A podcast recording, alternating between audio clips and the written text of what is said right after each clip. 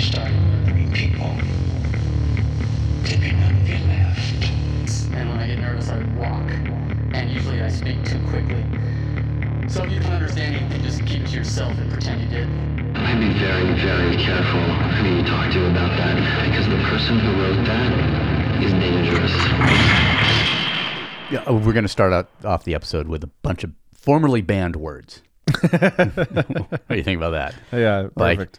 Uh, but now I don't even remember what I I I uh, texted to Keegan after his gravel race initiation, but it was something like ha- uh, hashtag pound pound sign pound yeah.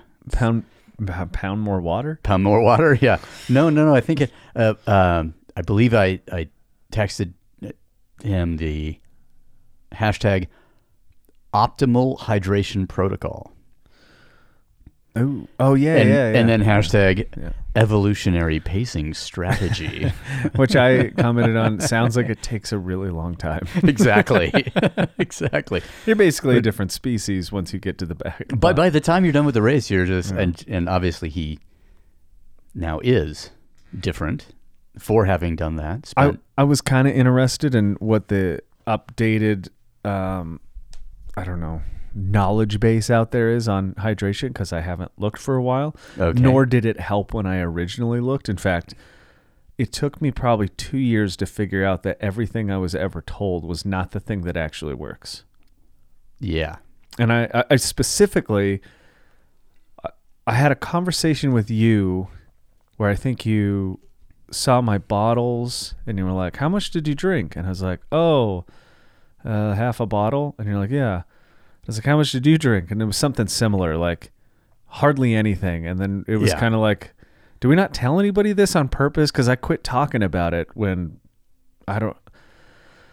The big scheme of it is like whenever I tried to hydrate according to a protocol, um, every symptom of everything got worse. Yeah, exactly. I followed your rules, and um, I, I, I shit myself. I nearly puked. I cramped. I had to stop. It was great. Thank you. Thank you for your protocol. Your the shit cramp protocol. yeah. so th- this subject is kind of. I mean, I I never wanted to touch it because it's kind of it sucks. The A, I guess we could start with like a. Uh, we'll just ruin it. There is no answer to any of this stuff. Like, there's no solution to it. There's no actual proven solution that if you do X, this won't occur. Yeah. And by um, X, it's probably involuntary muscle cramps are the worst part of it. Right, and that may or may not be related to hydration, Correct. electrolyte imbalance, blah blah blah. I mean, it there's it seems pretty inconclusive. I'll say this just to make a, a note on that. I don't think fixing it has to do with hydration protocol. I think bad hydration practice influences it negatively. I can go with that. Yeah. That, that's what Yeah. I, in my experience, that's the Yeah. best thing that I can figure out is that you can't solve the problem by paying attention just to electrolyte balance and osmolality, um, but you can make it worse by not paying attention to it. Yes. and the way to fix it is appropriate intake of intensity and volume Yeah. um, in preparation for the events. Because it's rare that uh, folks cramp in training. It's always on, It's you always know, on race day. It's always on performance day. It's always because intensity is greater than you prepared for. Yeah, Because you're reacting to somebody else's, you know, especially on a bike. And could You're- we say that intensity, like intensity being obviously a, a partition of effort, but also that somewhere along the line in long efforts, that raises the intensity. Even if it, your mechanical effort doesn't go up, the distance causes it to be a higher percentage of effort. I guess we could. Is that? I'm talking about. I, I mean, you want to throw that confusion in the water, yeah. Oh, okay. Uh, I, I mean, I, I think it's easier for people to understand, like a, a clear delineation between. I, I know exactly what you're saying. yeah, yeah. Um, have experienced. it. I know it in my, you know, deep down into my internal organs. But um, but I think people do better with a clear delineation between you know, what is intensity, what is volume.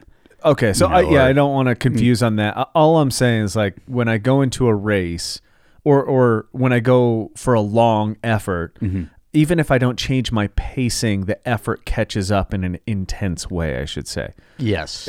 and that's the there we go. Yeah, the intensity you're right, is yeah. when you cramp so bad that you just get pulled down onto your bike seat like you're like you're being shot from a slingshot. like Look, there's a, I, I believe there's a really good video of uh, like a sniper compilation of him taking shots at people like during Oh, okay. marathons running and their hamstring cramps that look like they get shot. yeah. That that is exactly what it feels, and I would say that this is on the hydration subject. Um, the the hardest part to overcome, or the hardest part to learn, because you have to learn it by feeling it. Um, there's no way to steer clear of it. When I hear the best athletes in the world still talk about cramping during the end of races, I get, well, I guess it's kind of reassuring, right? To a point.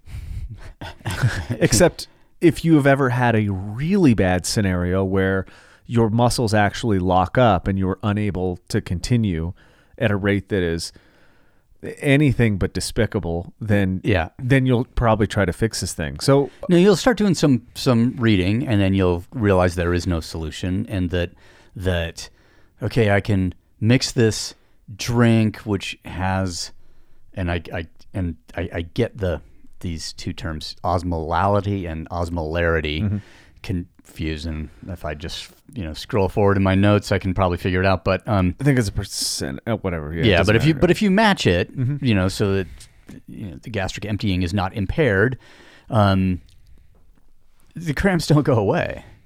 It's like like you said, it's, it, hydrating is not a solution, but a lack of you know appropriate hydrating can be a contributing factor.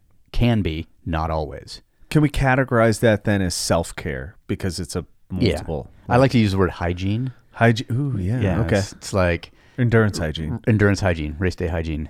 Okay. or whatever because it is it's you're looking after yourself Yeah, in yeah. some way. so yeah um and i i think i mean obviously uh, i i mean i don't oh, what do i haven't like looked at any forums or internet talk about hydration in so long like i don't even know did did people come around to the idea that the um that that some commercial interests influenced some scientific papers did they figure that out that is coming around. With Okay. the- I I mean, and recently it's really broken ground. I mean, I, I looked up hydration protocol just Yeah. to like want to shoot myself. yeah The first thing I got was from Dr. Mercola, and I was like, dear God.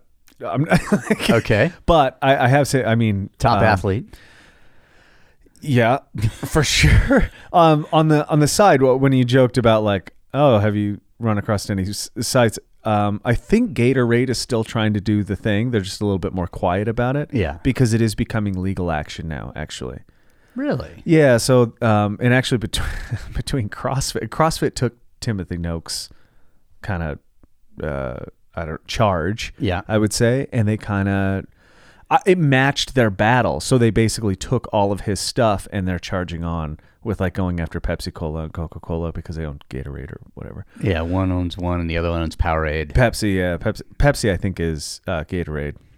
yeah Coca can't- Cola's uh, Powerade, but um, they just got a cease and desist letter actually because they they they took the Gatorade logo Uh-huh. and made it say hydro, hypoetronemia, oh hy- hyponatremia yeah natremia. yeah And so they got some cease and desist letter for bad branding or whatever. And CrossFit stood their ground. They said, We would love for you to bring legal action because we would love to do discovery. And it was like, Oh, fuck. so when people don't know that Gatorade is behind the whole hydrate, hydrate, hydrate, pushing hydration in sports, um, that actually goes against what the original study said about hydration, about the winner being the most dehydrated. yeah Um, I mean, it's it's it's funny because I look back and I pulled some of this from Noakes' book, um, some of these statistics, and uh, it, it it's it's it, it's pretty funny. In 1908, a guy ran a 236 marathon and said, "I only chew gum. I take no drink at all." Jim Peters uh, had the world record in the marathon and said in 1957 that every every effort should be made to do without liquid. Um, neither uh, Zatopek nor Bikila drank during the Olympic marathon in 1952 or 1960, and both won. Mm-hmm. Huh. Uh, Jackie Mekler, um, who won the Comrades Marathon five different times, and that's a, I think that race is 50k 50k sixty k, 60k yeah i know it's so- so- over it's over a marathon Yeah, but and they run it. You know, one year it's kind of the uphill version, the next year it's the downhill Back version, other way, or yeah. whatever. Um, uh, and, and so he went, and that, go, that goes on for a while. He said, "I only had a drink after thirty or forty kilometers." So, marathon being forty-two, you know, apparently you don't really need a drink. From 1921 to 1981, oh, it's 90k. Um, the comrades oh to 90, so it's 54 miles. Uh, so but from 1921 to 1981, Comrades Marathon runners hardly drank during the event, and evidence does not show that they were dropping from dehydration, which is uh, pretty awesome. Um, and then uh, there's a um, uh, in, in, in, in Tim's book, uh, this guy, Amby Burfoot, uh, describes participating in David Costill's hydration study, wherein he lost nine pounds off of his 138 pound starting weight during the 1968 Boston Marathon, which he won in t- 222.17. According to modern science, he should not have been able to do so. And I, I do have modern science in quotation marks, like the you know the the sarcastic quotation marks.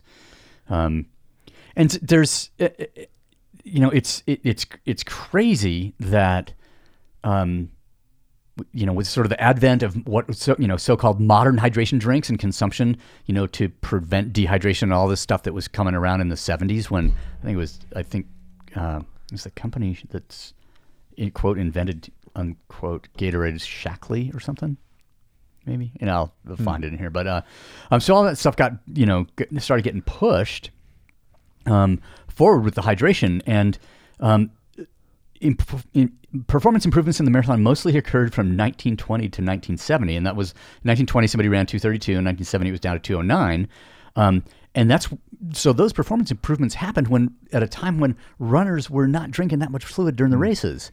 And now despite um, like way more people being involved in the sport itself because up you know marathon's fucking crazy back then. Now it's like you know all the time. Um, so there's a lot more people doing it. Uh, and you know what? There's like seven minutes that have come off the record since 1970, the 209 Yeah. that was set in 1970. Like you'd think that people are all fucking hydrated and got their Sciency. sciencey and carbohydrated and you know And they got those new Nike shoes. loaded and they've got like a super pop from their shoes, four percent faster. Could be eight, never know. Got to try, see if you can know, get in line to buy a pair. Um, uh, it, it like you'd, you'd think that okay, well, so now that we know so much, people should be going faster, but it turns out not to be the case. So clearly, hydration is not the key to you know improve performance, especially at that level, or certainly at that level. Well, I, I would claim that, That it's the- event. it, we're just good at marketing it. We actually still don't know anything about it. I I mean, because the argument goes like that, that Yeah. most, you know, what are the problems that come from dehydration during event? Yeah. I I mean, I would try to list those first. Like, what are they? Like true dehydration. You're talking about like Yeah. killing over. So you're talking about heat stroke. You're talking about like kidney cou- damage. You're talking about Exactly. Like, the opposite of basically what Urine. also happens when you hydrate too much, which the same things kind of happen.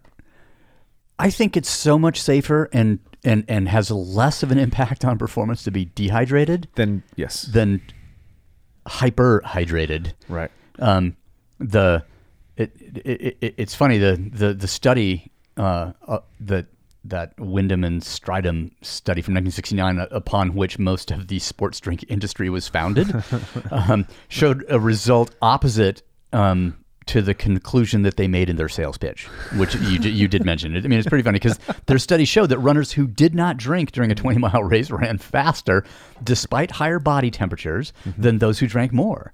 And so I'm just thinking if you know if, if performance improvements in events of like you know let's say you know they're, they're looking at a 20 mile race um, in events of similar intensity and duration is the objective, then not drinking is actually like the performance enhancing action to take. like you know, uh, I mean, I, I noticed it personally on accident. and So- there's been studies, and so so somebody else had reached. That. So that study was 69. Somebody else had um, had come to the same conclusion in 1967, and many other studies have produced similar results since then, um, up to as recently as 2011. It's not that long. Like that's quote modern knowledge. Nothing Right. has changed in the last eight years. No, and most really. yeah, most of the idea, especially supplement wise, it's based on bad science. Like it's based on the the same bad science that led to. There's a couple companies. I mean, you mentioned osmolality or osmolarity. Uh, uh, there's a couple companies that are really trying to stick to that, thinking that at least it would help if you are going to hydrate. You can stay clear from at least doing further damage by not diluting the actual electrolyte balance in your body, which is true to a point. Yeah. I think, but uh, like when you start to look up this stuff, and I did because the first, well, the first time I ever felt it was in a half Ironman, and I was, what the fuck is this? Like my legs don't work. That doesn't make sense. Like I had It wasn't. of- It wasn't cramping. and it, well, it was. It, Oh, I mean, my quad Okay. was sucked into my groin basically uh, for Ouch. two and a half hours straight. Yeah. So I dealt with that for a little bit, but the uh, but I had overhydrated, probably taken in an unbalanced amount of salt or sodium or you know electrolyte balance. I had undereaten, and then when it happened, I overate. So like you get shunting to the gut, you're pulling blood. There's all sorts of other things, but the biggest thing was I was not used to the distance. That was the first time I had ever ran over a 5K, and I was running a half marathon after you know three and a half hours of biking and swimming. So when I looked at it, I was like, oh, it's, I picked the easiest thing, which I think is what companies have done. Like, no, don't, you know, change the thing that's free, which is increase volume and get your body used to that duration of muscle contractions. It's buy this thing and drink it or put, you know, put this in your, you know, dip your gummy bears in salt or whatever the the trick is. And so I tried doing that. Um, so I bought all the sciency stuff. I bought all the drinks, the hammer. Uh, I bought. I ended up. Um, what did I get? And then I started racing bikes, and I was using all this stuff. I was fine, like you mentioned, during training, because I wouldn't drink in training. Like I wasn't worried about it because I could just go home. Like I don't need to spend you know twenty dollars on powder, so I would just ride really hard for three to four hours, and I would get home and I would recover. And I would have. I mean, maybe I would cramp up later that night, or I'd get these like weird, you know, Charlie horse kind of things in the middle of the night. But by that time, I had been pounding water um, to try to rehydrate And and eating real food. yeah, so Not not more powder. not more powder. And then during a the next race I would do, I would for sure cramp up. But I would be drinking all this stuff that I would, and then I just like I risked it one time. I put it in my bottle just in case, and I was just like, you know, I'm just gonna do what I do in training. No issues whatsoever during the race, and I thought, I'm not going to talk about this because there's so many people shouting about hydration and you know drink drink drink and do all that but it does not work for me. And I think that was the first time when I saw yours and had that conversation. I'm like you don't drink water either? You're like well uh Yeah, I, I uh, that whole period of time when uh, I parroted the American College of Sports Medicine guidelines when I wrote Extreme Alpinism, Uh-huh. which for you know whatever it was, 15 years or something, they were saying that you know 600 to a thousand milliliters an hour. So so so you know basically up to a liter an hour, and that was what we were you know this idea we were trying to follow in the mountains. wait was Um, this the 63 hour push Well, so that doesn't um, it doesn't it doesn't work. or sure but I'm thinking like, you- if you, you- do the math I just drank 63 liters yeah, yeah, I'm, I'm mighty weighted down. Um, I mean, the idea we were trying to to to stay. Uh, the, the the issue there is that because it's high and it's cold, less humidity in the you're losing more water via respiration. You're excreting via your kidneys. There's no there was no sweating except for the evil fear sweat, you know, that kind of comes out like right along the center of your spine and down your but butt d- crack. kind of trickles down your butt crack later, and you're just like, man, I'm scared. this is bad. Yeah. Um, sweaty palms uh, it, it's, so there was so, so you are at risk in those conditions of actually losing more Mm-hmm. than you might through sweat because you're breathing more. Yeah. And uh, um, but there's but there's no way to carry it. And so this was the. You know, my idea was like, okay, here's the this is the the ideal is 600 to you know uh, to a thousand. I mean, to, to a liter an hour, six tenths of a liter to a liter an hour. They were saying was ideal. I bought, you know, I swallowed that hook, and so it's what we were trying to do. But but circumstantially, we couldn't. Whereas somebody who's running an ultra endurance race absolutely can, uh, especially if it's a well supported race where you just run by these tables, you stop, you drink a bunch of shit, you, you know. But then you look at the people who are winning those races, and they are they are running through the feed zones, not stopping to. Yeah, the know. most I see is like a sip and a splash on the rest of your face kind of deal. Yeah. And that sucks to do with Gatorade. Oh man. So yeah, on the bike that that is that does I have you know one bottle is always straight water and has only ever had water in that bottle, and the other one is gonna have Some mix. stuff, Some sciencey stuff. some sciencey stuff. Um, so the so the the the uh, ACSM they revised their guidelines in 2007. Um, so for, it went from you know 600 to 1200 milliliters an hour, and then they revised it down to 400 to 800, which is the figure that Noakes had determined was roughly you know close to ideal. Yeah. You know, as early as 1988 was when he was talking about that. We, we So- should we should state that like they changed it not because for the good of science, but because people were fucking dying. Yeah, and they yeah they basically got they got caught out. Yeah. and and and the you know you're a a, a body, an organization, whatever whose whose uh, word people believe, and they take it as kind of gospel. You better fucking be right. Uh, It you know it because because nobody wants to like No. oh yeah you go to the mountains you you're there's you know or you do certain sports you, there there you are accepting a certain amount of physical risk.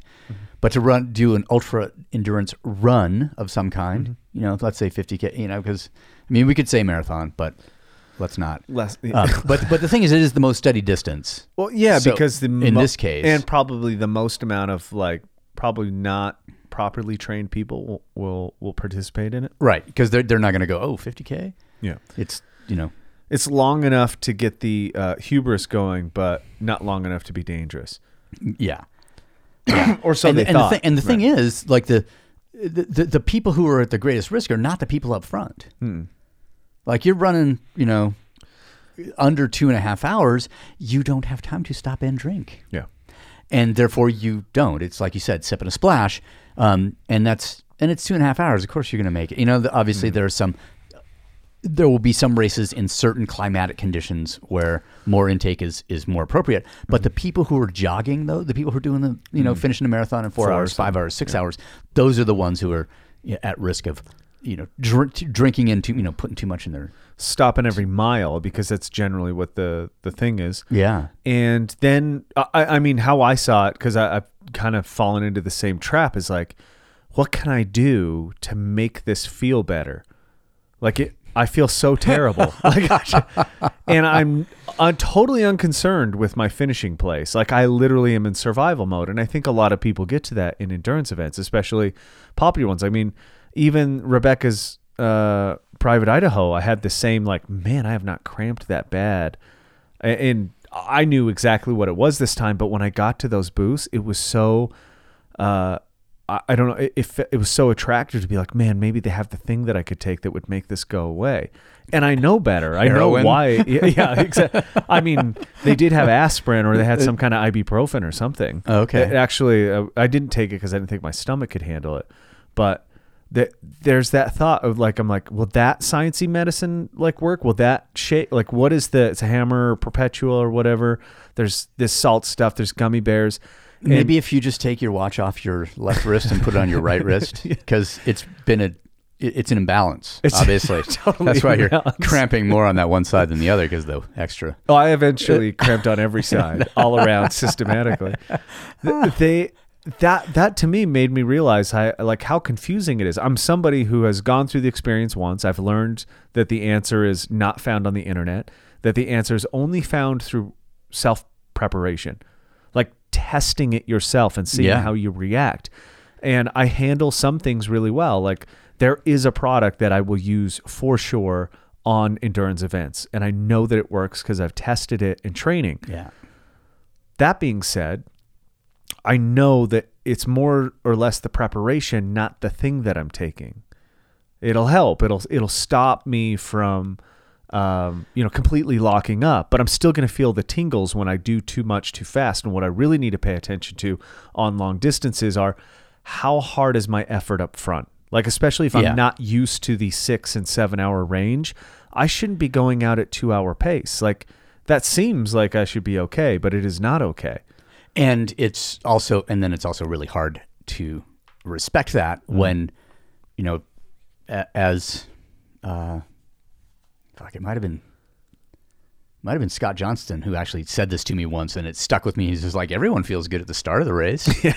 And so everyone is just fucking charging. Yeah. and some of them can charge that hard and tolerate later on you know deeper into the race. Oh, for sure. because they're they have adapted themselves by way of training uh, to, to to address all of those circumstances. Yeah. But then you get, get like, I would say mountain bikers, especially, like, because the whole shot is a thing. Like, oh yeah, and cyclocross, Yeah. and and it's not necessarily on. I mean, so the state, you know, the uh, the stage race that I did at Rebecca's Private Idaho last year. Um, yeah, the s- start in the morning. Hmm. It's you know it's kind of a wide dirt road. So it might have been a mile ish, Hmm. and then it's single track, and then you're like, and then Ah, okay. maybe you're not moving up after you know for a while. 'cause While you're behind some people. yeah, which I mean, you know, if if they got too aggressive at the start and realized it, and then they hear you coming up, you know, everybody was super polite. Um, that that I was able to catch, um, in, to to move out of the way. Um, as was I when I got caught from behind. um, but but yeah, so the whole shot's a thing, and and there's this, but but I think it's more the collective energy of like it's just like tension builds, tension builds, tension builds in the week and days prior, and then the you know the gun goes off or they blow the whistle or they shoot a cannon or whatever. And you forget fuck. everything that And- you've learned in training. yeah, exactly. and, and but you also in training one of the things that you never do in training is get like a too short warm up and then go hard. yeah, yeah. Right? You would never do that to yourself. You're just like, okay, I'm gonna go hard today, and so um, I'm gonna warm up maybe for an hour Yeah. before I do the work that I need to do. Whereas in a race, it's just like, ah, fuck, it's six o'clock in the morning. It's super fucking cold. I don't really want to warm up that much, you know. And then then So I've been doing. So somebody, I mean, they even called me out on it today. I've been before. I've been doing like CrossFit training, which Yeah. typically is you show up, you do five minutes of stretches and dynamic bullshit, and then you max out on some lift, and then you go zero to sixty into some.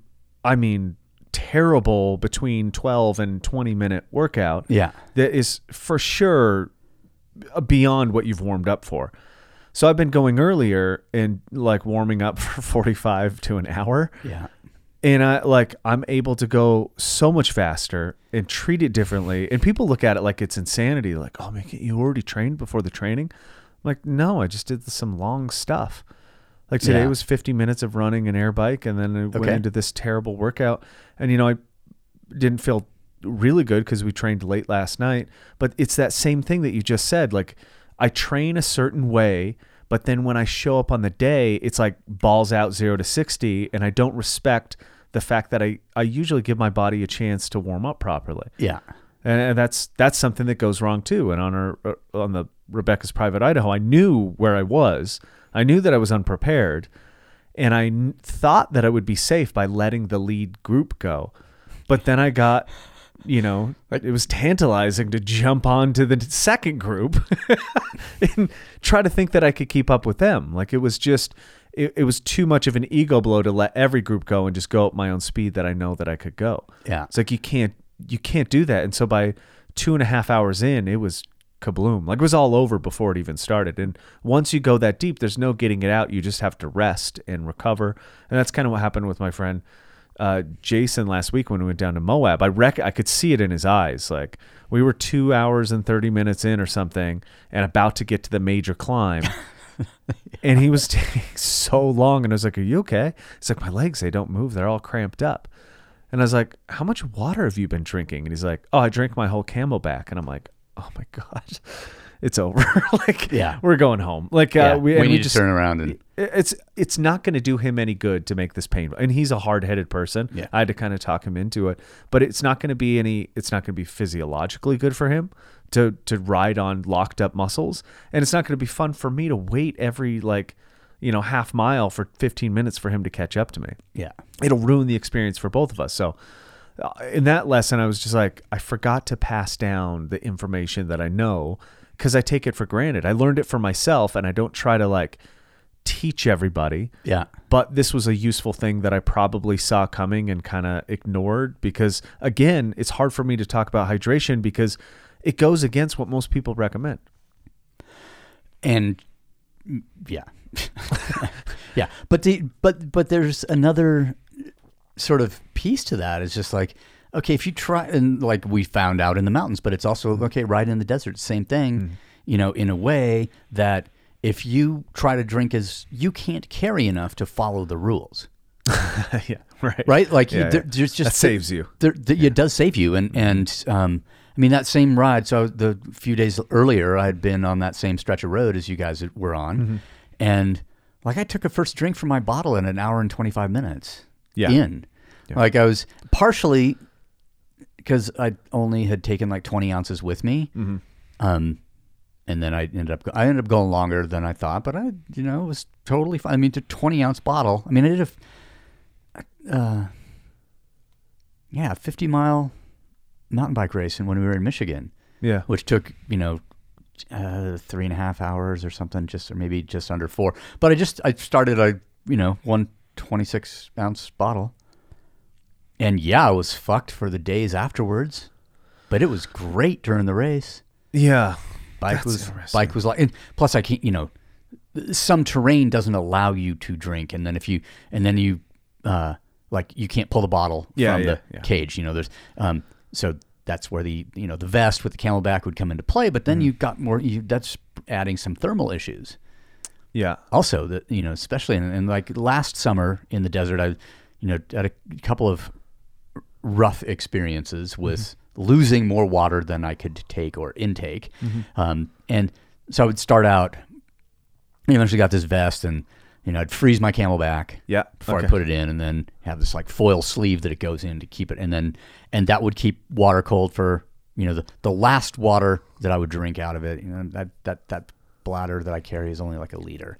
Let's put a you know a bottle on the one bottle on the bike, and I have that, and I've got like a couple of flasks that I freeze that go in these chest pockets, which now I don't have the thermal issue Right. because I have the Cold. Sort of built in built in cooling for a while, and yeah, that's going to go away. But um, and then the the bottle on the bike is the liquid one. That one has to get drunk first because it's going to be fucking ninety five degrees liquid temperature pretty quick, and that better be just water, yeah. and not any kind of liquid. But then if you start putting or not any kind of uh, drink mix in there, but then if you start, you know, putting drink mix in bladders, then that's that's also not that great. You know, long term Yeah. with because they're tough to clean and Yeah, I was thinking that icky, actually. I just- yeah, that, that's my big thing with like. There, there's something uh, I think a lot of people. The the more important thing is something that you kind of passed over is the thermal regulation. yeah, Like, and when I see people um, doing endurance events in hot environments, and Kona is probably the notable example because there's you know every year there's a couple thousand people that do it or whatever. um, you you see that the the guys who are doing the best are taking care of their body temperature by external hydration like they put more water and ice on their body than they actually take into their body which reduces your perception which is a big player in your contraction rate so that, I mean, when you're talking about going down to the desert and do that, I can't help but the fro. Like I would think that the frozen CamelBak is reducing your body temperature, making it so you actually need less water because of the perceived exertion. that's that could that could be true. Okay. Um, but it's also so there's having an effect on you know my my body temperature for sure for the first period of time. And generally, when I do these things, I'm not the guy. A, I don't get up early anyway. But but B, it's usually I drive you know four hours down from here, so I'm mm-hmm. not starting my ride until you know. I really like to finish my ride during the absolute peak temperature of the day. is, is what it appears. And are you pre-hydrating? Trying. Okay, you know, yeah, like on the drive. Yeah. If I'm when I'm driving down, you know, Yep. Mm-hmm. I try to get you know two liters in with real food. Um, d- you know, d- during the drive. Okay. Uh, but th- and, and that is another that's a thing. I mean, Keegan mentioned it. Something uh, that he overhydrated on the Friday before the race, Mm-hmm. and I I'm guessing that that's a. Uh, he omitted what he hydrated with. I was gonna say too much of. osmolality was not perfect for I, the. I was gonna say it's a carbonated beverage of some kind. Probably has some hops in it. you know, he so he he's super hydrated on that, and then woke up kind of feeling shitty, Yeah. and then didn't drink enough on the morning of. And then he and he also doesn't know yet, and Mm-hmm. but when he listens to this podcast, he will know that the greatest performance enhancement that you can do on the day is a bowel movement before you get on the start line. The secret to endurance. Exactly. Just just leave that big. Yeah, it's an immediate weight loss. Yeah. That, which means it has to go in line with my coffee and my other caffeinated beverages. Got to get all that. uh, Yeah, I have to basically wake up three hours before any race. Yes. yes, you do. And there's and, sure. and and there, that is another piece of the hygiene part is figuring out okay, how do I get the calories, you know, cuz I've yes, I ate enough last night, Mm-hmm. but I've lost, you know, I've dipped in, I've used tapped into some of my glycogen through the night.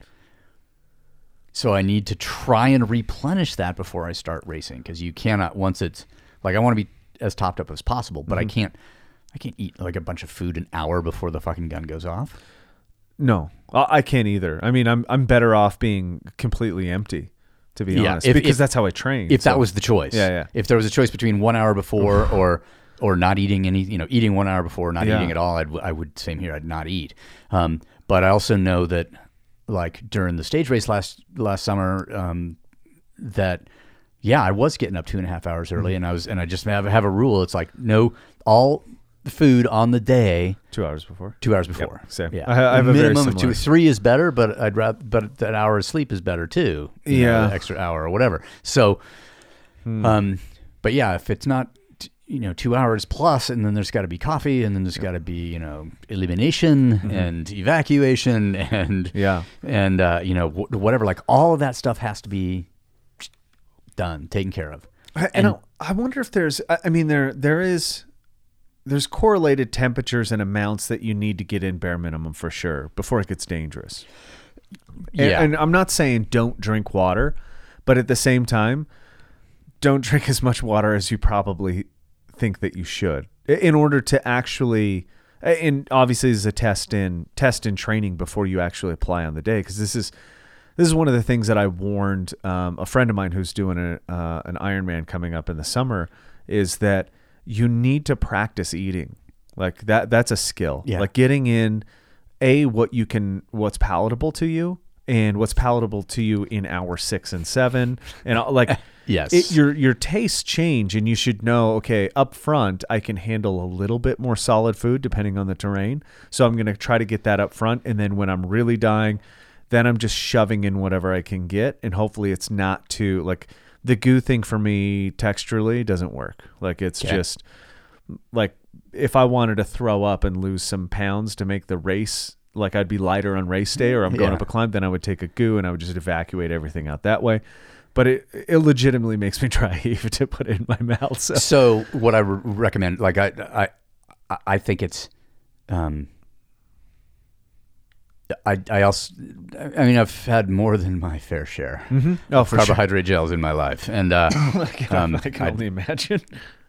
um, but what I've been finding on the bike is that the better thing is like I get one of the containers, Hmm. uh, like the gel flasks Mm-hmm. that will hold five gels, and it's four gels and water.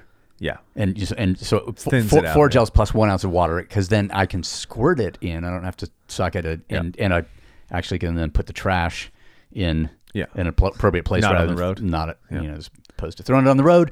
Um, and sometimes you know I'll have the the mix and the, you know when I uh, Sean did the nightmare tour last year and I I crewed for him.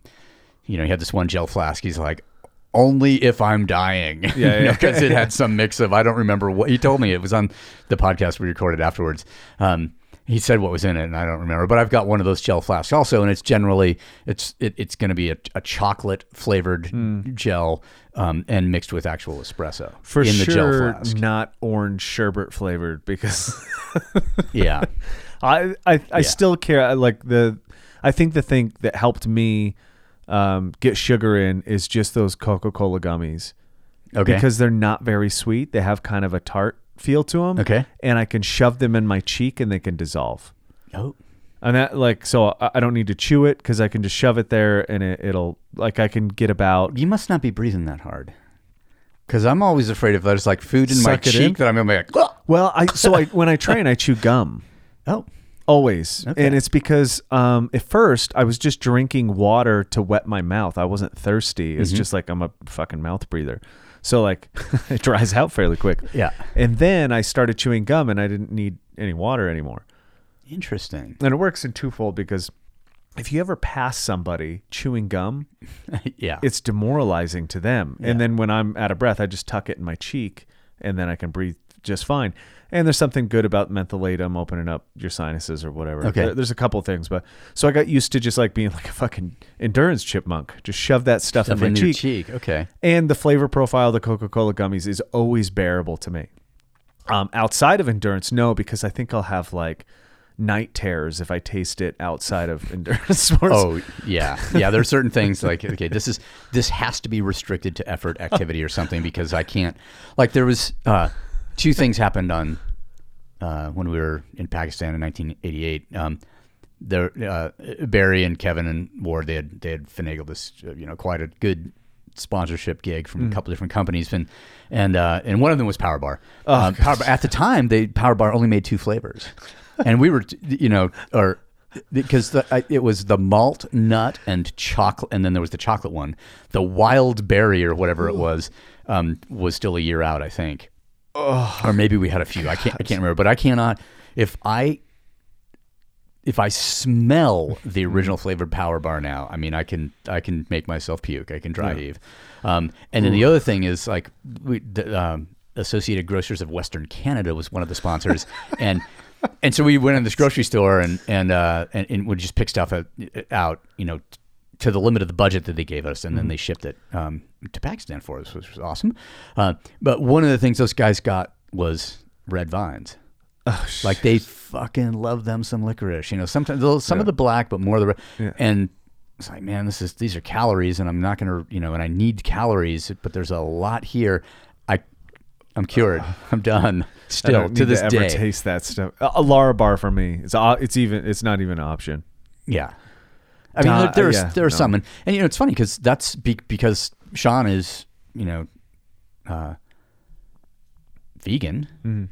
Oh, it's harder. the Lara bars is one of the, like Yeah. those are the one of the ones and and so when I was handing in bars you know I'd like at each stop that you know I'd be handing out bottles handing out bars and I was just handing these Lara bars and I'm just like oh man I could I can't do I couldn't do it Yeah, there's no way. I, I but I also think you know the, the all of the experimentation in these long races like wh- whatever Logan and Jackson on the bike for nine and a half hours. The first year of the that I did Tour Park City that was 170 miles with more climbing than Logan and Jackson. And so I think that was an eight hour day.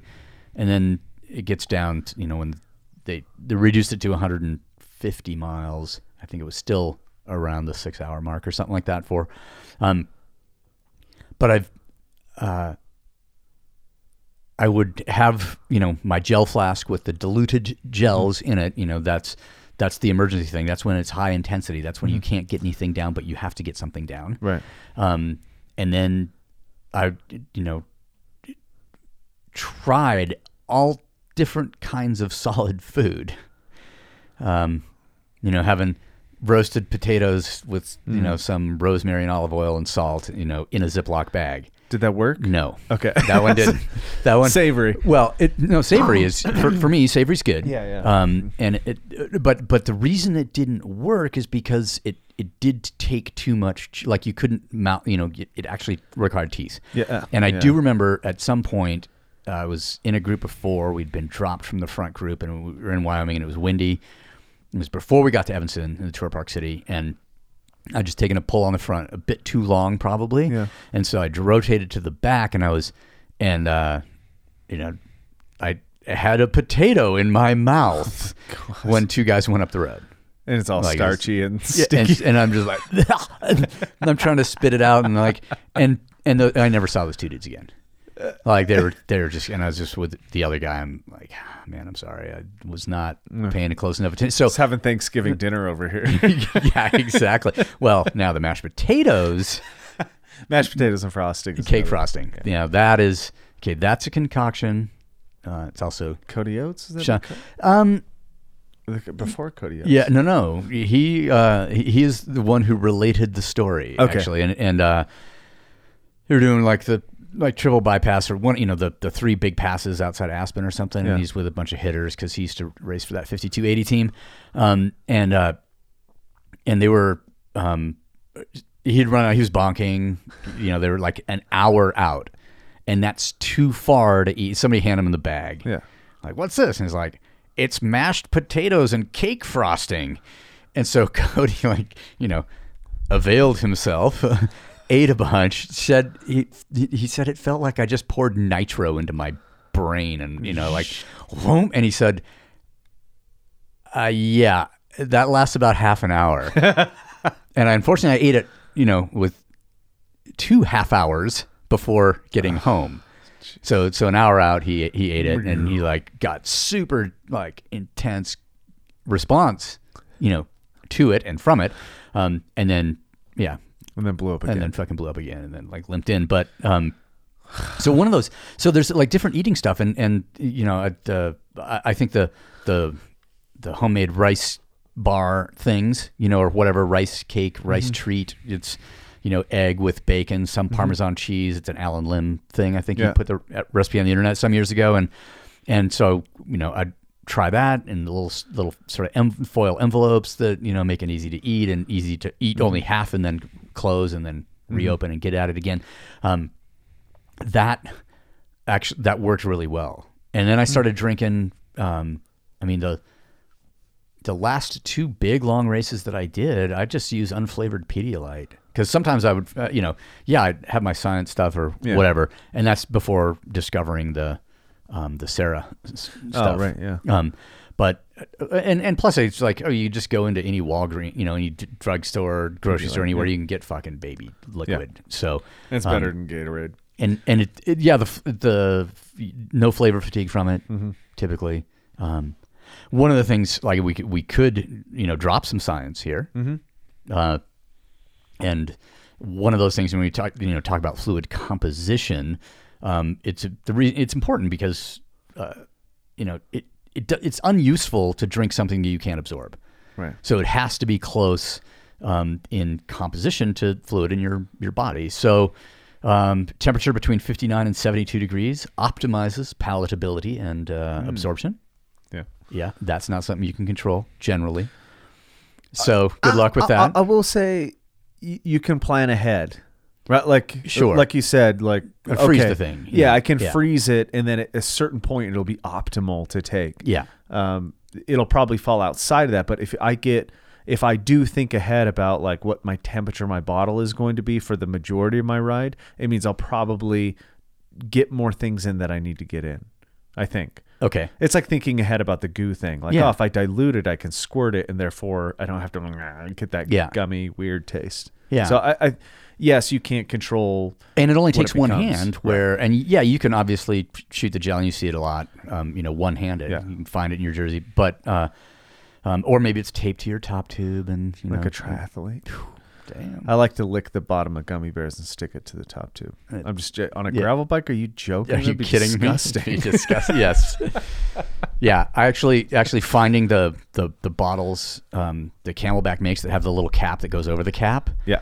For the dirt, I mean, and, and actually, that whole thing started in you know when we were on movie jobs and riding overseas, and Oh, be like, rent, you know, oh, we're riding past these cow pastures and it's wet, and so there's probably cow shit in this water, and it's getting you know totally sprayed up not only into my face, but it's covering my bottle. And then I'm going to lick the bottle essentially I- when I- I, I specifically I remember the conversation and it was going up it was like the second part of Atusha going up but I I, I saw the pasture but I was more worried about the horse carriage Because if Yeah. horse carriage is on like whatever road, and it you know obviously manure drops, and then it rains, and then I was, I remember watching it like spray up and hit my bottle, and I was like, well, I guess I'm not drinking water today. exactly. like I just, just like fuck. so like the, the shit that you don't think about, or, or you know, and then, and, and, and same thing, you know, anytime off road, you know, on a mountain bike or Mm-hmm. gravel bike or whatever, and it's a bit muddy and or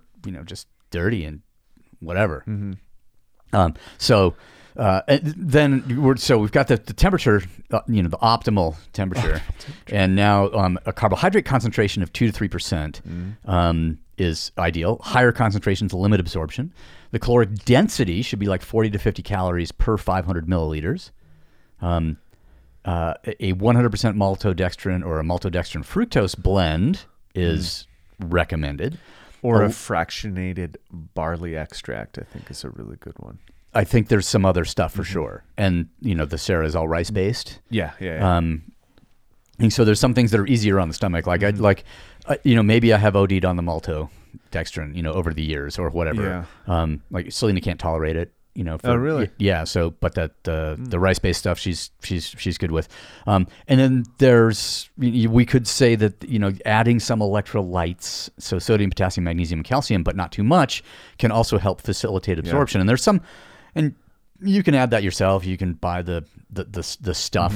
Mm-hmm. Um, anything that's pure glucose doesn't empty from the stomach very rapidly Right. and can cause gastric distress. Um, so, I I mean, need some sort of f- probably 40 60 I think is the way people usually go. okay, Glucose fructose blend. yeah, I it, it it might be a bit less, but you know, too much fructose. Um, Yeah. you know, uh, it, it it's um, it, it's not 60-40, It's it's 90-10 Oh. uh, malto to fructose or 80-20. So Oh, somewhere okay. in that range. So it's not quite as much as as as what you recommended. I think Okay. that's um, and then but and then this the, the whole electrolyte thing is is interesting because you know, people say, oh, you take this and you won't cramp, or take this Yeah, and you'll, you know, the water will be absorbed better, or take this and you know your food will become magic, um, or you know whatever it is that they're trying to sell. Yeah. Uh, and, um, but electrolyte loss through sweat, I, th- my sense, and much there's some science backing that up, is that, that it's not as great or as dire as is commonly believed, or commonly, you know, proselytized by the marketeers, Right. um, who were try- who got some electrolyte shit to sell, and um, and and and the, and the way that I've tried to explain it, in, you know, to people in the past is that sweat contains fewer electrolytes than plasma, i.e., we lose more fluid than electrolytes. So it's more important to raise, replace fluid than electrolytes. Basically, you can't sweat enough to cause a sodium imbalance in your body. Um, uh, and, and and if you think that you're you know you're sweating, yeah, you're losing sweat, but you're also losing more fluid, or you're losing salt, but you're also losing more fluid than salt. So functionally, sodium levels are going up in your body, Right. right? So it's um, the only way to cause um, like you you can't sweat out so much salt that you develop hypo- hyponatremia. The only way to get Just the, adding too much fluid. is putting in too much fluid. Um, and and uh, yeah, there's there's studies showing that there's no meaningful sodium deficiency that comes from sweating. Even though there's just like, holy fuck, my my jersey and my helmet and my you know whatever. it's like- Effectively five pounds lighter, but it, yeah, but all that shit is caked with salt, and you just think like, that used to be inside me. Yeah. I need to put it back inside, or put more inside, or uh, but I don't know what it is. It's just white powder on the outside of my body. So, like, is that magnesium? Is it potassium? Is it sodium? is Calcium, it calcium? yeah. You know, what is it? And and what's the that sort of ideal intake? And I think it goes back, um, you know, to one of the things that you obviously said is you, you got to practice this shit. Um, and the, one of the ways that you practice, like to figure out how much you, fluid you need to take, is you weigh yourself before you exercise, and you weigh yourself afterwards, and you, you and you weigh what it was that how much that you drank, so that you know what the fluid loss, you know, it, it, is, and and uh, and then you know you got to test out in a bunch of different conditions, and you got to take your notes, and and uh, um, and and the optimal intake is the is is what maintains weight. You don't gain weight and you don't lose weight. That would be quote optimal. right. Um, If it's possible. It's a it's it's a fine Stop with your logic. it's a fine or your, your, your realism. Yeah. Well, one of the things I thought about doing on the last one is actually um, but, uh, uh, something was a little bit more satiating. Like uh, I was thinking of bone broth because of the salt in it, Mhm. but also adding probably some form of carbohydrate in it as well. Okay. Like uh, they they make this unflavored, um, uh, fractionated barley extract that works really well. Or I think they have an unflavored Sarah Sport or something to throw Okay. into it. Because I have that that palate fatigue really gets me. This Orange, is- orangey beef. Orangey, it's not uh, orangey beef. orangey beef Not not going to kill it this time. I mean, one something else to like look at with this, like so right there, you're talking a little bit about you know maybe adding some calories Mm-hmm. to this thing, and and I think it's really important to differentiate between what you are trying to do with your your fluid Yeah. intake while you're doing. it. Are are you trying to you know is it hydration or is it calories? You know what is what are you after? And yeah, the, like. I'm gonna have when you when you talk about like a two to three percent carbohydrate solution is ideal for absorption. That's fuck all in terms of calories. Mm-hmm. Yeah, it doesn't. It's like I not said, enough. 40 to 50 calories per 500 milliliters. So 500 milliliters, 16 ounces. So, you know, you're basically, you know, let's just say 50 calories in your 20 ounce bottle on your bike. Yeah. Essentially. And that's, that's not that many calories. It's not enough It's, yeah, it's not enough. for so, prolonged exercise. yeah. yeah. So, so, but the reason that those calories are going into the bottle is to facilitate absorption. Yes. So now you have to, okay, my my drinks are not calories. Mm-hmm. My drinks are hydration. So my calories have to come from somewhere else. I want what I'm drinking to be palatable, Mm-hmm. even late. Right. The bone broth may might be all right. I mean, you might have to dilute it a A teeny bit, yeah, oh, and, Bit and more than- that was kind of the thing is the control. I, I really like that aspect of like there is not one all-in-one thing that you can just drink and it Yeah. solves the problem. And that and one of the first lessons I learned up front is always have plain water Yeah. because you can always stomach that. Yep. And then you can also, if your thing is bad or I mixed incorrectly or it's feeling weird, and once you get a feel for uh, like, oh man, I, I just don't feel quite right, I can always balance it out. I can always Oh, take, you can take some of the water and yeah, pour it in take some of this, bottle. and I can kind of like swig back and forth so that it's diluted a little bit. If I mixed it too strong, or for whatever reason the heat is strong, or I need a stronger concentration of it and I need less water, the the having just water with you is absolutely a good thing. Yeah, and Um, it's also because you know in hot conditions it can be helpful to put some of that on you. Yeah, And you're not going to do that with drink mix, or you're going to be sticky and disgusting. you're going to be sticky and disgusting, And I might do it with bone broth. That might be no. no. rub it all over you. Uh, You'll be getting chased by cattle dogs and shit. there's uh, there's something um, uh, because I, I break up food too like food is an in time period like I can handle solid food up front and therefore it becomes more and more liquid like and that, these are all aspects it's a moving target and you are moving Yeah. at the same time so there, there's a lot of And your physio, your internal sort of landscape, let's mm-hmm. say, is changing. yeah a- as well.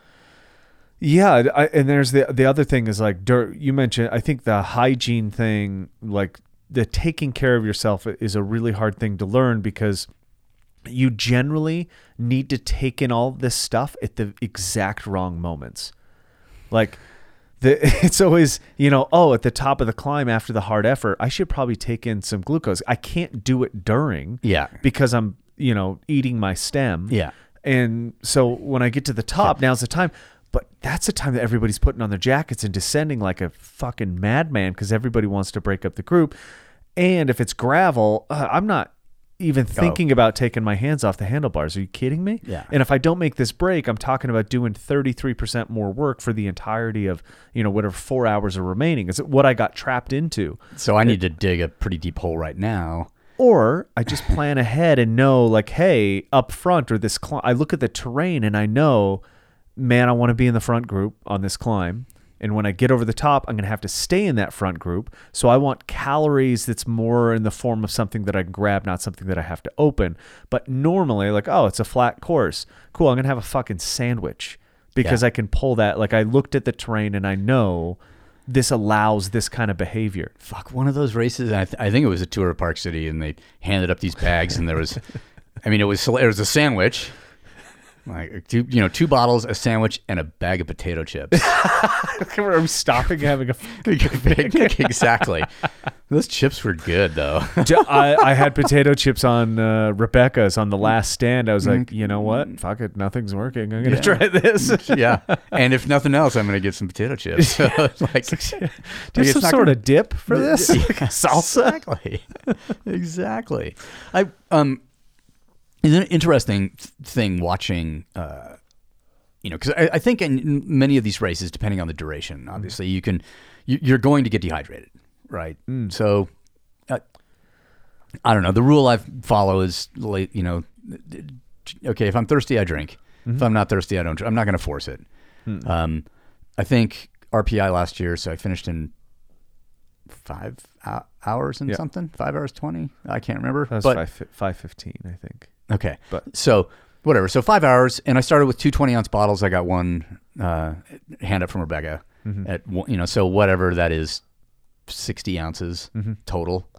For five um, hours. For five hours, totally fine. I mean, and you know, and then but but but also establishes the requirement to rehydrate Mm-hmm. immediately. Yeah. Partially for, I mean, there's a there's a, a, a happily that you know that, that that big day was the last day Mm-hmm. um, of the stage race, so I didn't necessarily I wasn't like competing the next day, but after the first you know stage one, it's like okay. I, uh, you know, if I am hydrated, then I can actually absorb glucose better. You know, so when I eat my carbohydrates and to reload glycogen because I got to fucking race again the next day, um, I need to. You know, hydration is probably one of the first things to take take care of post effort, uh, and and just talking. Um, uh, so I had a little conversation with Payson about his white rim. Oh, right, F- yeah. FKT, and um, yeah, one bottle on the bike, one in his jersey pocket. That was it. Um, Cool, and then cool conditions. r- yeah, Started really early, even with like a vest on. yeah, yeah. So there's so you know manipulated it, Yeah. But then afterwards he said, "Oh yeah, I did drink a gallon of water, you know, within the na- within Yeah. the you know the first hour after stopping." Ugh. um, which yeah, if you have trained yourself to do that and to tolerate it, you know, good thing. But um, but but he's purposefully digging the hole, Yeah. you know, and and you uh,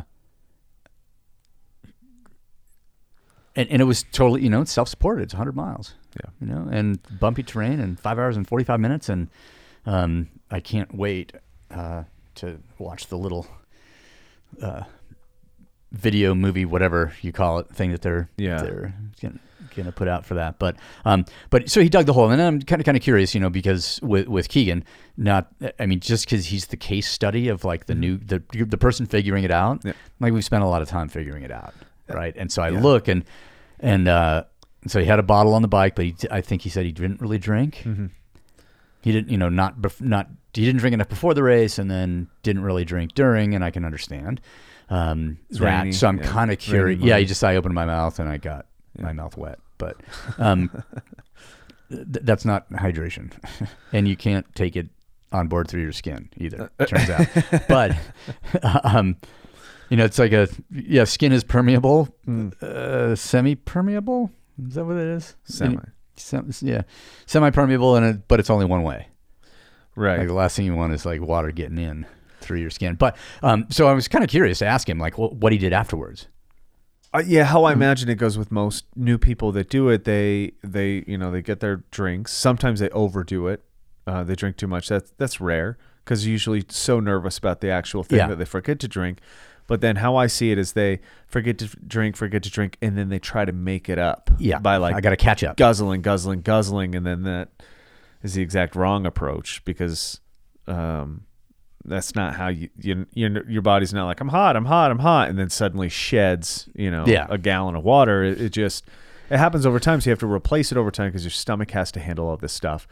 And once that happens, there's some cramping issues. I haven't talked to him about it either, but it would be interesting to see And the guzzling thing, it's just like you know, I, if you, You- guzzle, you, are going too slow. Is my well, there's that, but also it's it's you know that that much intake. At, uh, in a single shot definitely inhibits gastric emptying. So it's going to sit in your like Yeah, the, the more volume you take in in one bolus, let's say, um, the the longer it's going to sit in your stomach.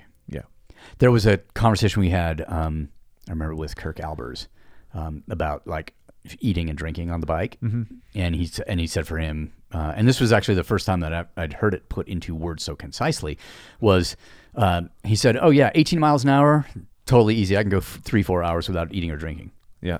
Okay. 20 21 miles an hour, I have to eat to finish." So it was very pace dependent. He's just. Yeah. like, I need, I need to eat my way through this race because I'm spending so much energy so much Ah, really more to energy. it, yeah. But at the lower pace, and that's why, like, okay, season's over, whatever, and you're going out in the fall, and Mm-hmm. you're don't even put a bottle on your bike, even though you're going to go for three or four hours. It doesn't matter because Yeah. you're not going hard. No. A, it's cooler, and B, you're not going hard because you, you know it's just fun now. There's no like all the racing for the year's done, and so you don't really need to eat or drink that much. But those early times where you're trying to you Yeah. know find your fitness Have you ever found it? i i just that once Just one time, and then I fucking lost it again. I, I don't know where I put it. I I always say that I put it in a place where I'm gonna remember where it is. Yeah. I'm gonna put it in that secret place where I'll know where it is, and then I can't find it. that that is a testament to this whole ordeal. Like I have learned these lessons before, and they took a really long time to learn. Like Yeah. hundreds of races before I was okay. I think I understand how to just take care of myself, and that's. Uh, one, I think once you realize that, you also realize that you cannot help anybody else. That like this advice, yeah. If somebody asks, you tell them what you do. You share information. Yeah. But I'm not on a platform telling people out there, hey, don't drink your water. It'll fuck you up. Or don't, you know, you obviously have to take in something, but the practice, more or less or not, is just based off a feel. Like, I don't force anything in. Nothing. I have to force food in at some point, especially depending on the distance. But that's a new thing that I just barely started doing because I think I've done it wrong in like for the past six or seven years. And so all these lessons. And the other day, I kind of like I was gonna chicken out on the ride on a rainy day, and it was one of those things like, fuck, I forgot how to ride in the rain, and it is different. Like you take care of yourself differently. Yeah. So I headed out in it anyway, and and it was kind of funny because I thought I was gonna, I, I was literally, I'm gonna go to the bottom of the hill and just come back up and just be like, yeah, it sucked. But uh once I got down there and I was like, well, I can warm up a little bit. So after I got the chills out and wasn't shaking uncontrollably, oh, I figured out my temperature balance. And then it was like, I can stay out until I lose that. Yeah. And so I stayed out, and then it was a matter of, oh, I'm out long enough that actually I need to think about drinking something. So I'm glad I, like, it was just a cascade of, cool, I bought myself into a new problem that I need to remember how to deal with. Yeah. And that, that becomes what endurance is to me. It's like it, it's a game that you're playing, you're, you're just playing against yourself. Like it's a strategy game. How can I get this much in and trick myself into doing this much more? And then I can buy into the next thing. And can I manipulate my psychology with, you know, food intake of some kind or calories, or maybe it's the carbohydrate rinse kind or, of or thing, self talk too. Or, or, um, no, that'll just be mean. Well, I, I mean, self talk is in the like I use it as kind of a game. Like if I tick off this, then I'll grab this, and if I tick off this, then I'll grab this. Ah, got So it. a lot of the so, time- so setting milestones for which you re- you reward yourself. yeah, if I make it out ninety Okay. minutes, cool, I can eat. Right. Like because I'm gonna need it, and if I make it out two and a half hours, okay, I can eat again. Uh, and then you know three and a half hours, cool. And then if I make it to four, I can eat whatever the fuck I want. I was riding for four hours really hard. Yeah. So, so, going for pizza. Uh, well, yeah, it's a, well, it's a self-talk thing along the way too. It's just like, do I need this? No, I don't need this. Do I need this? If I get this, I want to quit right now, but I just ate 400 calories in gummy bears, so now I have to keep going. The damn gummy bears. Yeah. Um, then I blow a tire, and I'm like, oh fuck, I'm gonna get fat. yeah. well, you can always, you know, get unfat. True. If you find that, you know, if you find your fitness, you'll you'll have lost your lost your fatness. Pretty sure. That's uh, Think that's how it works. Thinks that I think that's that's how it works. But the the the I think having the and and this was you know sometimes more important in the mountains. Um, was to figure out that what what intake was appropriate to you know to uh, manage like satiety signaling for one, but also um, as a reward in a sense. Hmm. Or okay, I'm gonna. And I, and I think I was talking with Payson about this about the the, the eating order like it uh, first off of you know hey if, if if you're trying to lose weight then the meal composition should be mm-hmm. like eat the stuff that triggers the satiety enzymes up front Yeah. you know eat that or eat that early in the meal so eat an avocado mm-hmm. and then wait and then see how hungry you are Boiled chicken breast. Always do it. that'll make you not want to eat yeah but that's that's a different kind of uh not wanting to eat that doesn't have anything to do with satiety signaling that well, has to actually, do with like so, stewed chicken in broth really helps. Like if I eat that up front, uh-huh to, I it's really hard to eat after that. Okay. So I would always, you know, the for, for me, like I'm trying to. Okay, I've got a three hour stop here, you know, for three hours while we melt all the snow to get all the water that we need to continue. Um, so I've got a three hour feeding window. If I eat too much stuff that makes me feel full up front, You can't get enough in. then I can't get enough in. So it's going to start with something salty. Um, it's you know maybe it's a chicken bouillon or something like that, something salty that you know t- triggers the appetite a little bit. Interesting. And and then something to settle the stomach, and then you know uh, and and and never you know dump a whole bunch of carbohydrates, you know, in all at once. It's all got to be, be sort of sp- spread out. But I'm but I'm trying to make myself you know eat more. Mm-hmm.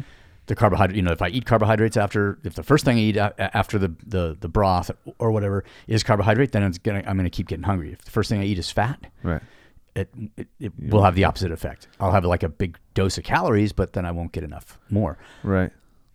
That's the reverse of you know the weight loss thing. But i think you know during effort it's also important to manipulate the flavor. I mean mm-hmm. flavor fatigue is a real thing. Mm-hmm. And you will voluntarily dehydrate and you know and underfeed if your shit doesn't taste good or you're sick of it. Right. so and that doesn't mean like you know switch from wild berry to orange at mile 50 or you know whatever. It's not like it, it, it's not that because it's all still too sweet and it can be mm-hmm. really really hard to take this take that stuff in after a while so figuring out okay a balance of uh, salty or savory or Well, I, I think you mentioned it on Mountain Days, which is like a very, I mean, probably something that I've never even thought about. About okay, we're only stopping for this. This is my window.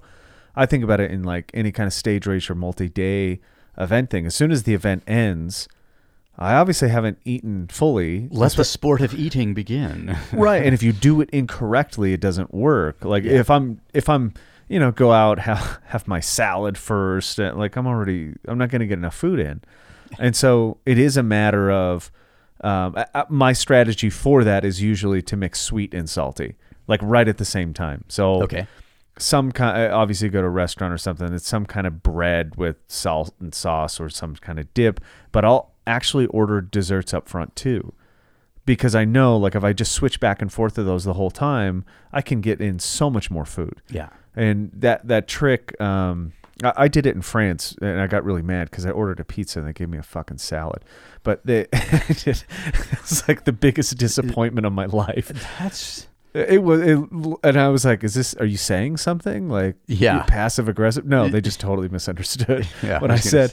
apparently, um, but I got this at a Robb Wolf's book talking about um, the the palate fatigue thing, the Wired to Eat, and he was talking specifically about how um, he was watching Man versus Food, and this guy was eating this like five gallon thing of ice cream, and he's just like getting sick. You can see him getting green. He's about to puke all this dairy up, and he orders some fries, and they're like, "Well, that's not part of the challenge. You gotta like."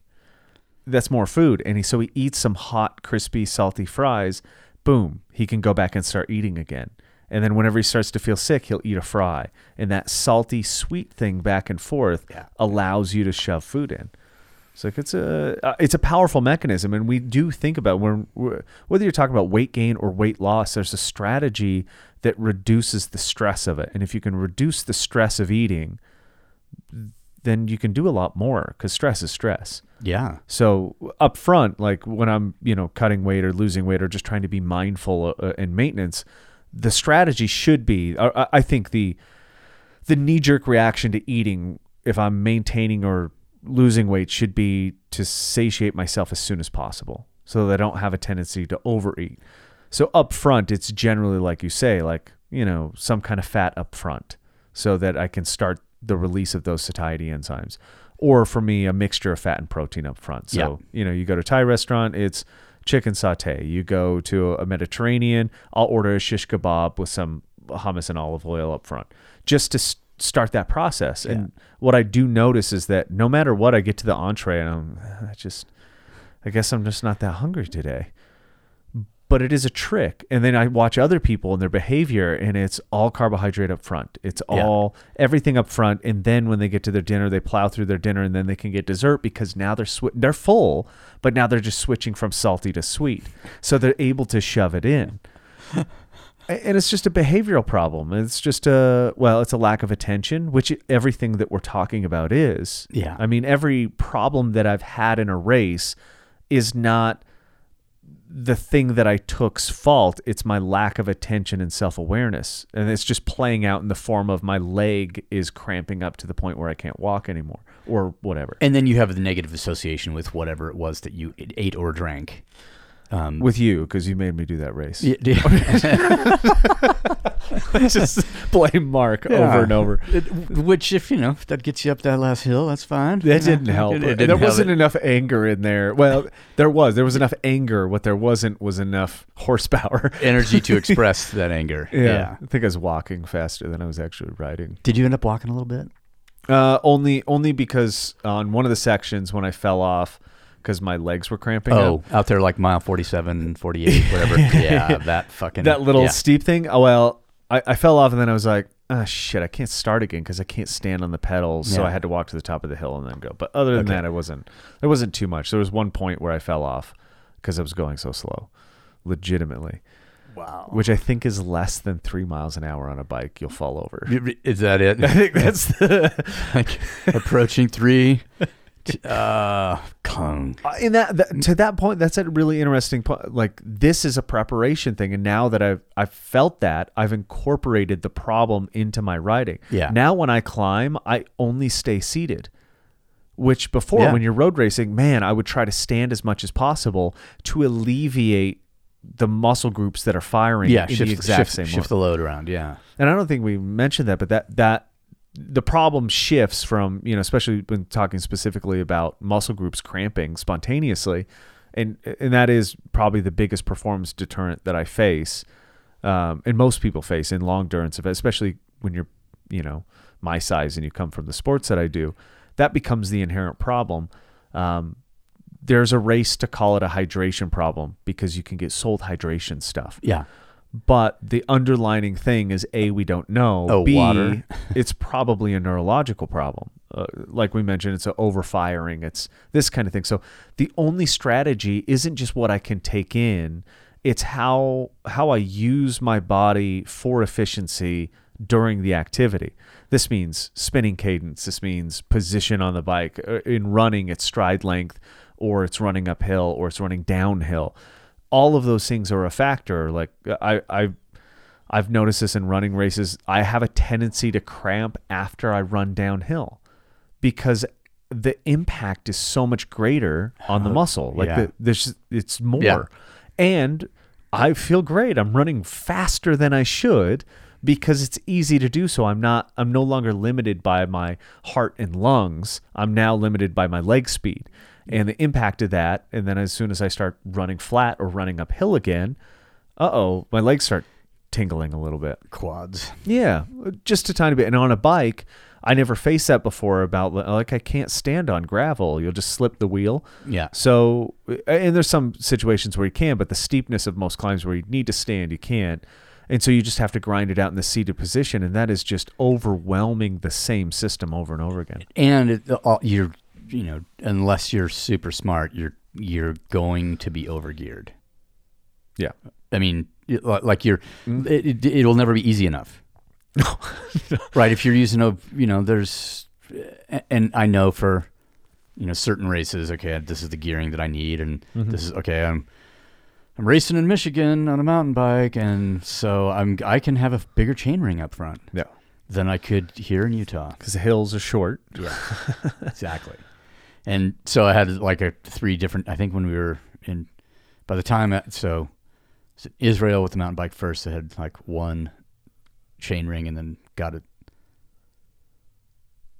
small one or a bigger one for Michigan, and then had that on the bike when I came back after that job to Utah, and realized like, oh, okay, This doesn't work. this doesn't work. I need to go, you know, whatever. But the it, it's something um, where you're talking about, you know, adapting the training so that it mimics more closely the actual event.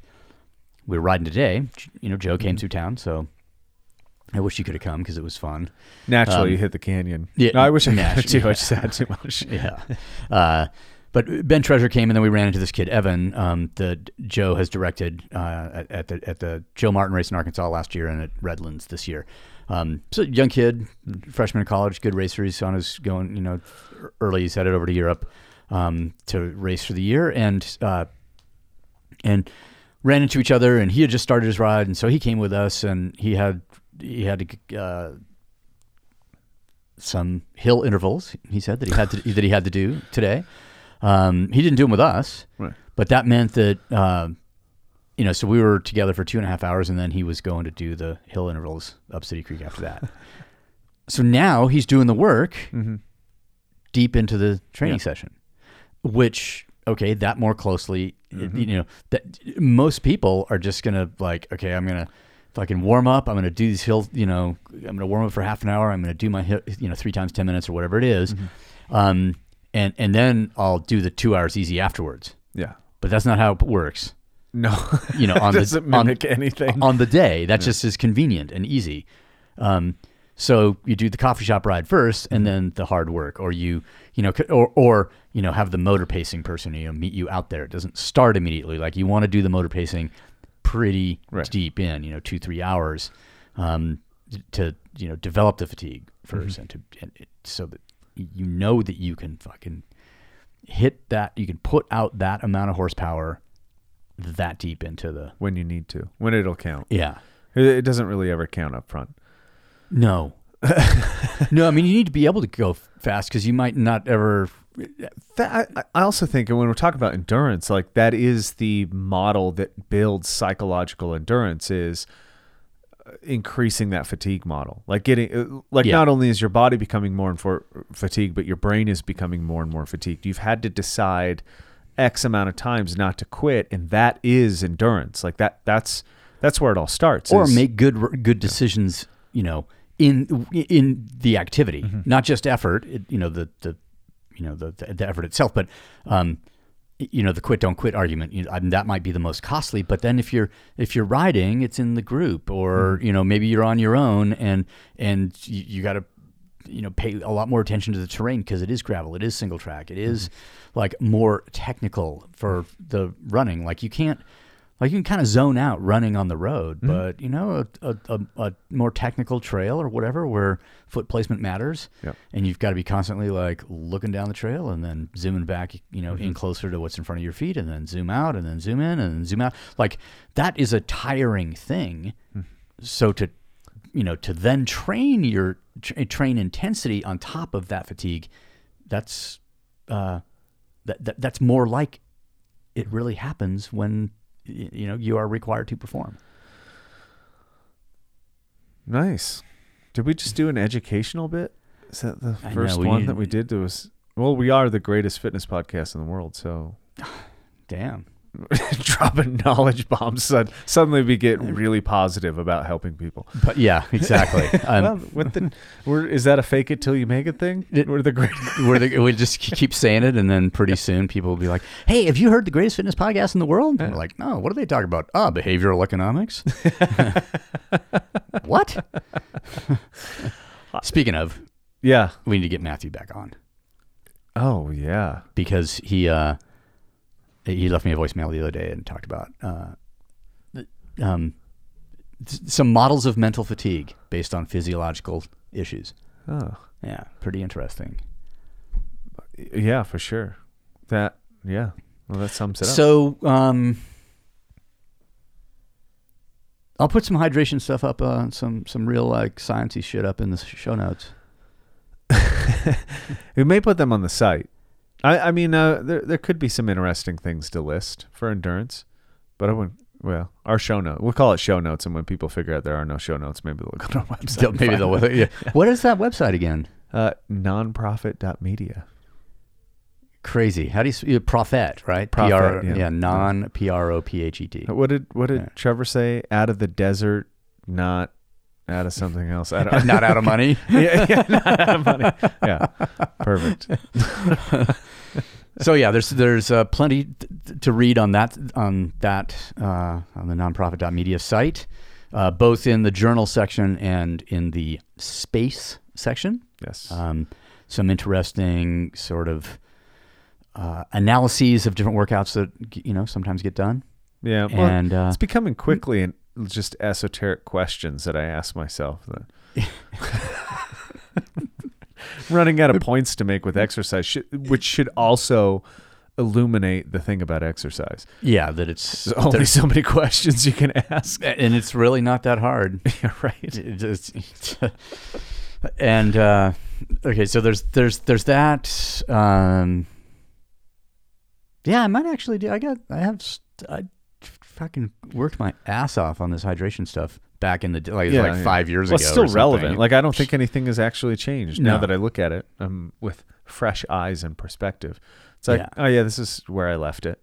yeah. So and and talking with people, I mean, people, it, you know, it's still the same stuff. Mhm. You know, so the it- people are still having the same issues. So clearly, there's not a solution. You know, there's not Right. like this like magic solution that is working for everyone. Yeah, and I'm not Uh, about to carry pickle juice with me, so Yeah, yeah. Actually- I think I think maybe a Cholula packet. Squirt that in your mouth. Ooh. I'm just I just think just, just stab yourself with a fork. That'll work. It'd be a little bit more messy though, or maybe that's where the EpiPen would come in handy. Just, just fucking- pure adrenaline. Just- I'm guessing that wouldn't help. It would just like be a one big Charlie horse. yeah, and it would last a 15 seconds. I was going to say less long than the mashed potatoes and cake frosting. Um. Need 12 EpiPens to get home. Or one can of Coca Cola. right. All right. On Um, that note, Let's go uh, drink some really weirdly flavored liquids. in, in, for the, you know, in the name of science. it was science. All right. Next time.